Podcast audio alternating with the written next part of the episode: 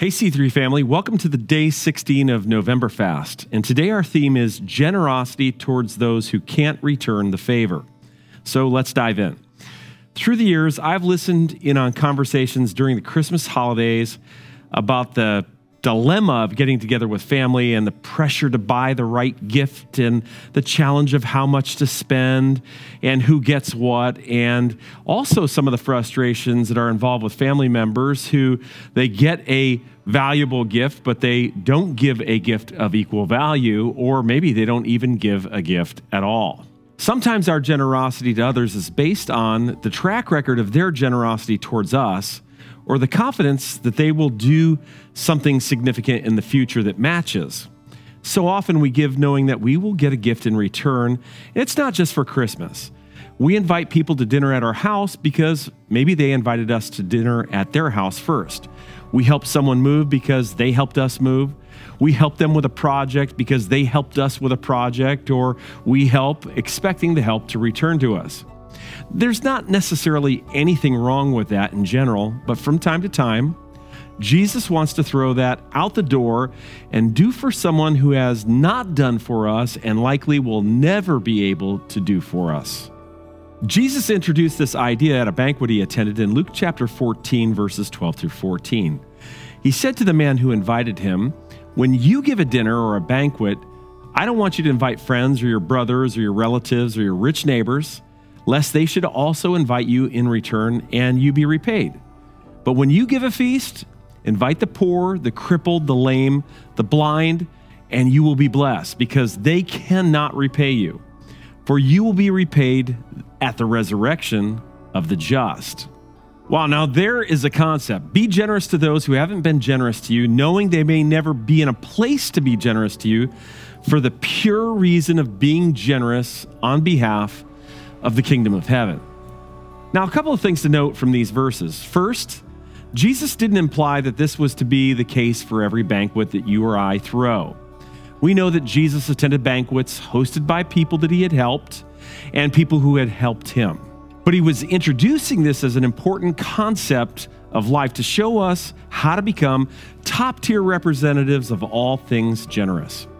Secondly, Jesus was challenging us to make sure our generosity is directed at key times to extreme needs like the poor, crippled, lame, and blind.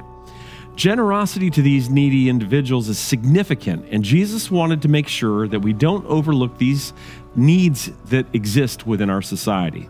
Finally, Jesus made us the promise that engaging in this type of generosity, we would be seen by Him and rewarded by Him generously. Now, this is exciting because the reward of heaven has a supernatural compounding interest very different than earth's return to us. When you invite a friend to dinner who in turn rewards you by a similar invite to his dinner, the reward is commensurate with the gift, and ultimately, you gave a dinner and you got a dinner and you're out nothing.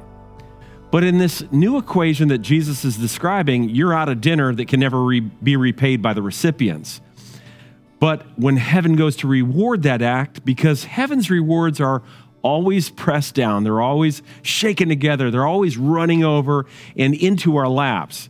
It's hard to say how far ahead you'll be, but one thing for sure, you will be way ahead and way beyond square. Well, now it's your turn. After leaving a comment below, jump into your journal and ask yourself the question When was the last time I was generous to someone who could not repay the favor? For some of you, that answer will be uh, yesterday.